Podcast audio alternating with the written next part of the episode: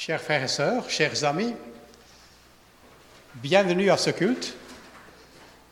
Même si nous sommes un peu tristes de ne pas pouvoir nous rencontrer physiquement à cause des mesures sanitaires qui s'imposent à nous, mais voyez-vous, c'est un peu comme si vous nous invitiez chez vous pour célébrer ce premier culte de l'Avent, de réfléchir à ce que le Seigneur peut nous dire au travers de cet événement. Je voudrais tout d'abord vous poser en quelque sorte des questions. Nous avons dit le deuxième avant. Pourquoi faire? Un responsable chrétien a osé poser la question, nos pratiques ont-elles une théologie? Autrement dit, y a-t-il une justification biblique de ce que nous faisons?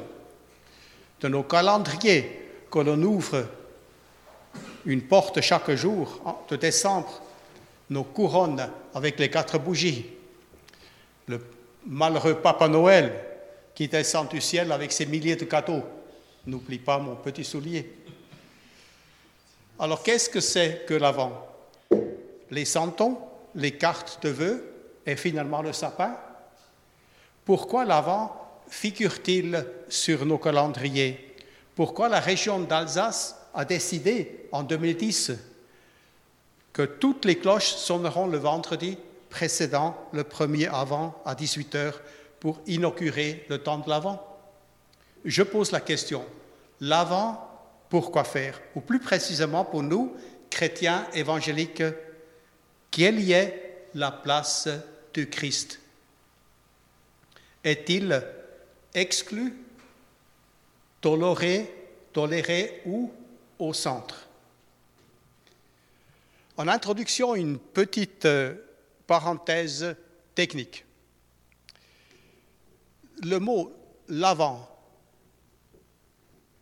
il s'agit grammaticalement d'une antonomase, c'est-à-dire un nom propre qui devient un nom commun, à partir d'un participe parfait substantivé du verbe latin advenire, qui veut dire arriver ou advenir. Donc, l'arrivée ou la venue. Vous pouvez aussitôt oublier cette explication. Historiquement, le terme était utilisé pour la venue, de l'empereur romain. Quand il revenait d'une bataille gagnée, bien sûr, euh, il revenait, il faisait une entrée triomphale dans la ville de Rome accompagné d'un protocole très détaillé. On insistait sur l'organisation du cérémonial à l'époque impériale sous une forme civile et militaire. Dans le Nouveau Testament latin, c'est la traduction du grec parousia, la parousie utilisée pour le retour de Jésus-Christ, son avènement. Je ferme l'envolée de cette parenthèse d'introduction et je reviens sur Terre. Dès le IVe siècle, on a fêté Noël et presque aussitôt, on a utilisé le temps qui, qui, qui précédait pour s'y préparer, parfois par le jeûne ou l'humiliation.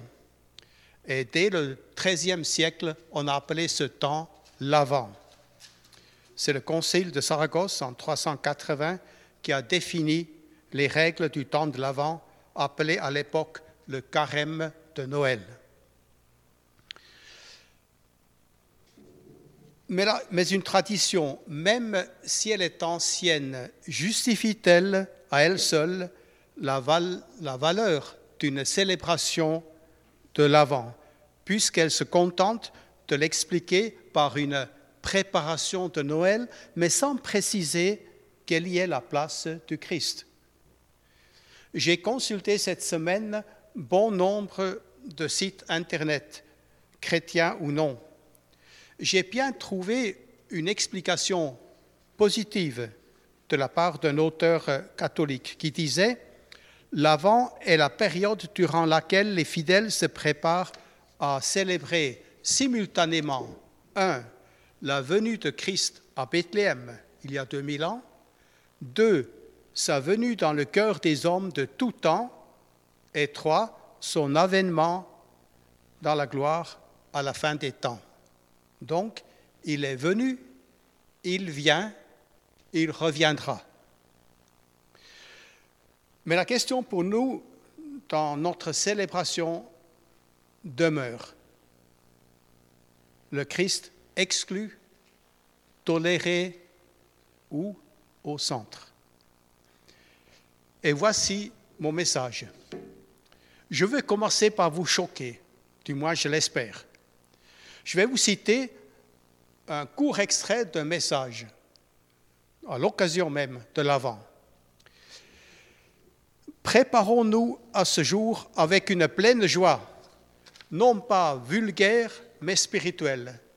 Ne parons pas l'entrée de nos maisons de guirlandes, ne formons pas de danse, ne décorons pas nos rues, ne nous amollissons pas des habits moelleux et flottants, fuyant toutes ces futilités que sont l'or et les bijoux. Point de festin ni de beuverie qui finissent, je le sais bien, en luxure et en scandale. Ne tressons pas pour le contentement du ventre des tables de délices. Dédaignons les parfums capiteux des vins, des sorcelleries des cuisiniers, ne cherchons pas à nous surpasser les uns les autres en intempérance. Et par intempérance, j'entends toute espèce de superflu et d'excès, tandis que d'autres souffrent de la faim et de la misère. Le prédicateur s'appelait Grégoire de Naziance. C'était un père cappadocien, docteur de l'Église. Son message date de l'an 380. Mais plus de 1600 ans plus tard, ne sommes-nous pas, nous aussi, nous aussi, tentés de nous aligner à notre monde environnant qui s'est tant éloigné du fondement même de l'Évangile, qui s'est tant donné au matérialisme, qui faisait dire au penseur protestant Jacques Ellul, les protestants ne sont plus des individualistes résistants, ils font comme tout le monde. Un autre penseur, Gilles Pivot, s'était exprimé avec des termes plus modernes, mais avec un message très semblable quand il disait Dans notre monde secoué par les fanatismes religieux et les égoïsmes économiques, séduit par l'aventure périlleuse du nationalisme et du repli identitaire, menacé par les ténèbres de tous ordres, il nous faut attester par nos paroles, nos prières et nos actes que Dieu est vivant et que nous croyons qu'il a pris chair au milieu des hommes à Noël. Je veux alors me tourner vers l'Adventus Christi, la venue du Christ, le message de a, Dieu a décidé de ne pas abandonner l'homme à ses craintes. C'est pour ce, c'est cela qu'on appelle la grâce, le message de Noël, la venue tangible, physique du Christ, Dieu éternel sur terre, ce que en théologie on appelle l'incarnation. Le vrai sens de l'avant est de nous rappeler ce message essentiel. Au siècle, au 8e siècle avant Jésus-Christ, le prophète Ésaïe s'était exclamé nous sommes depuis toujours comme ceux que tu ne gouvernes pas, sur qui ton nom n'est pas proclamé. L'avènement que l'homme attend est celui qui doit répondre à ses aspirations, ses craintes, ses peurs. J'en ai noté plusieurs.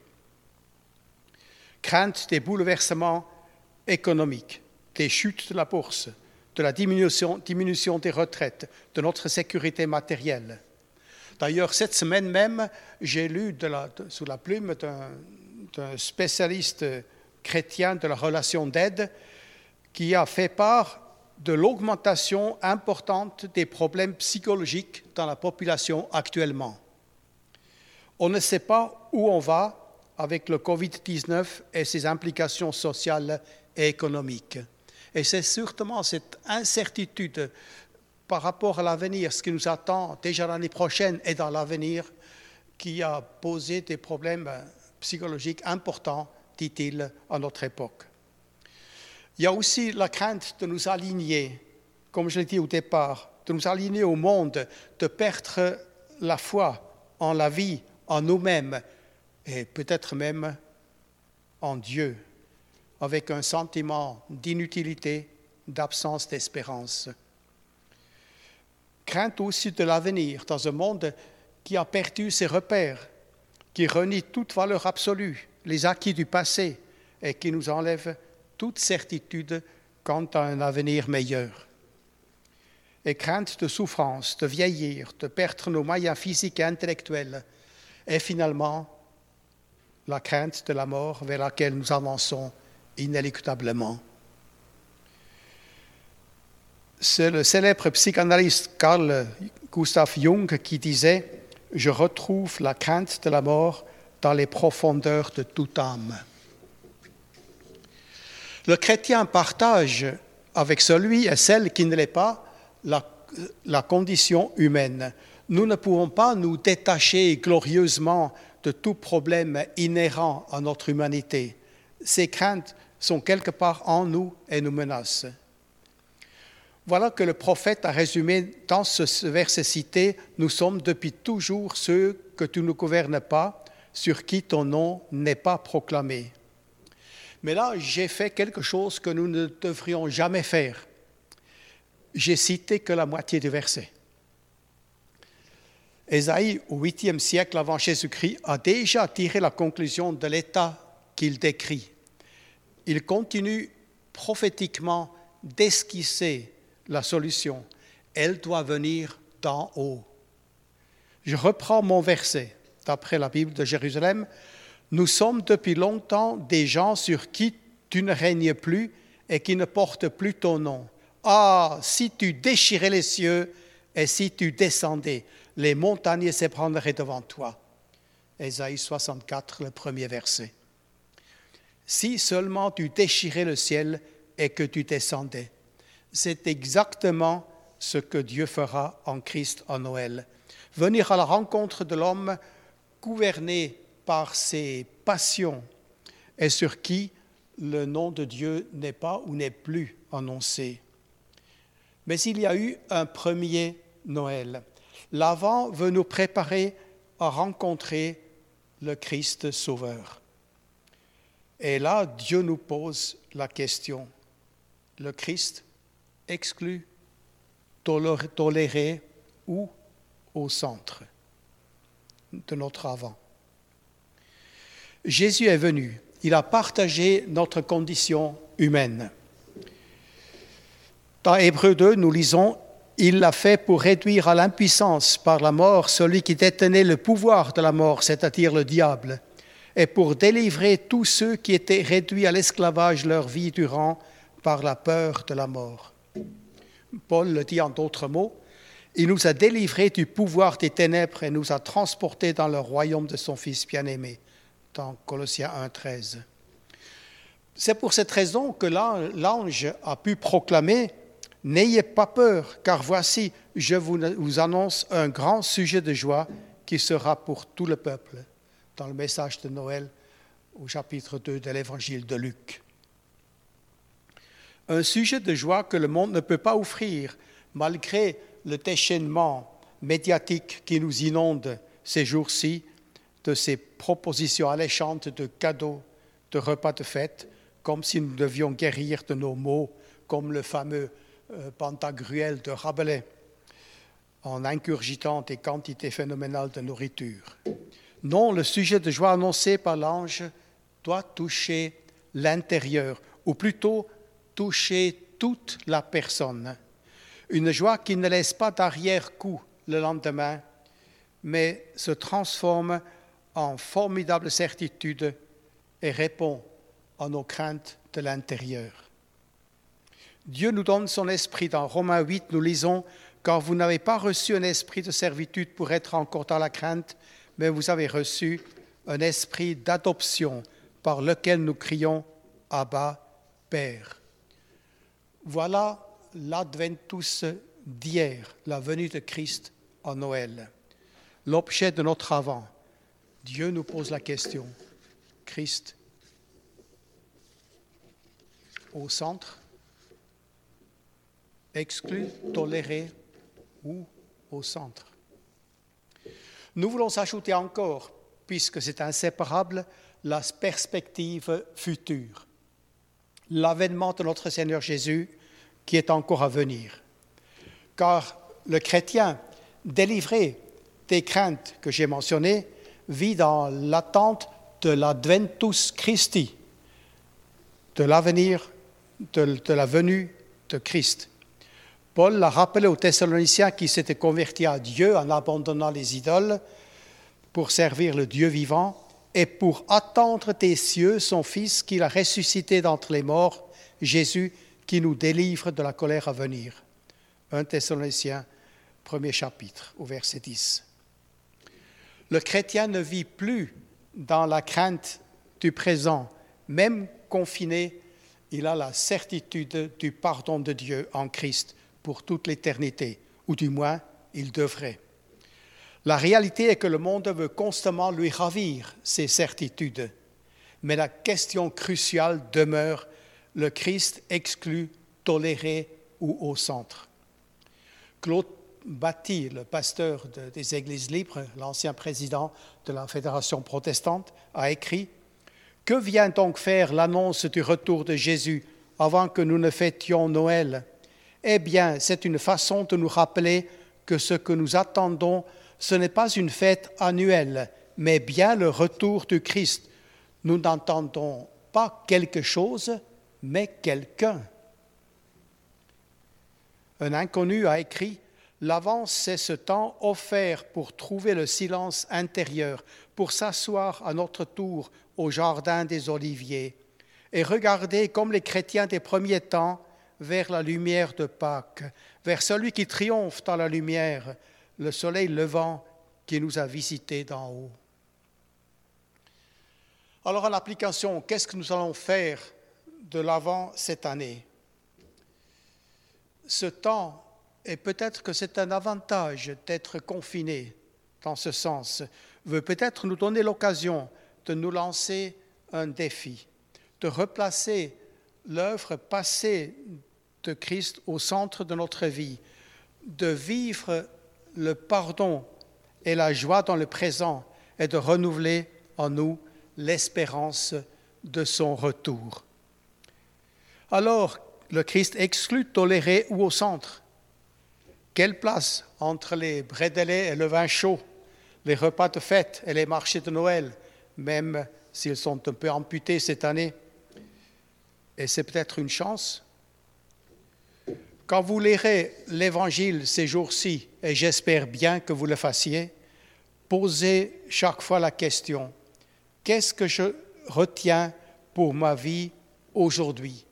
C'est-à-dire l'avant-présent tu fais que Jésus soit venu sur terre, c'est-à-dire l'avant-passé, et qu'il va revenir l'avant-futur.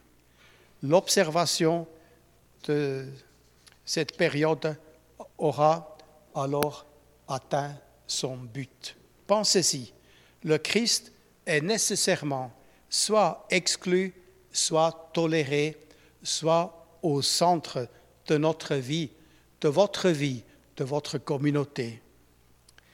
Que notre Dieu vous bénisse en ce temps de Noël et sa préparation, cette préparation dans votre cœur. Amen. Nous voulons prier. Je veux te remercier, Seigneur, de ce que tu es un Dieu qui est au-dessus des circonstances et au-dessus des personnes, au-dessus même de ces difficultés que nous connaissons en cette période. Nous voulons simplement te remercier que nous pouvons encore nous approcher de Noël, de nous rappeler ta venue sur terre pour mettre fin à la puissance du mal, de nous donner la victoire sur toute adversité, d'où elle vienne, quand elle vienne, et n'importe son envergure. Nous voulons te remercier de ce que tu veuilles réjouir nos cœurs, nous remplir de nouveau de cette joie que seul ton Esprit Saint peut produire dans nos cœurs et qui va au-delà des circonstances, parce que c'est toi qui nous parles.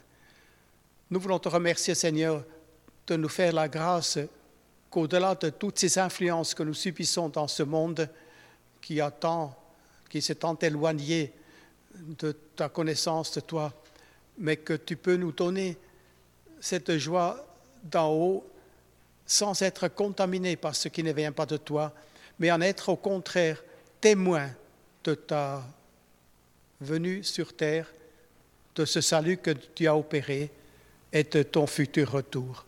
Nous voulons te remercier au nom de Jésus. Amen.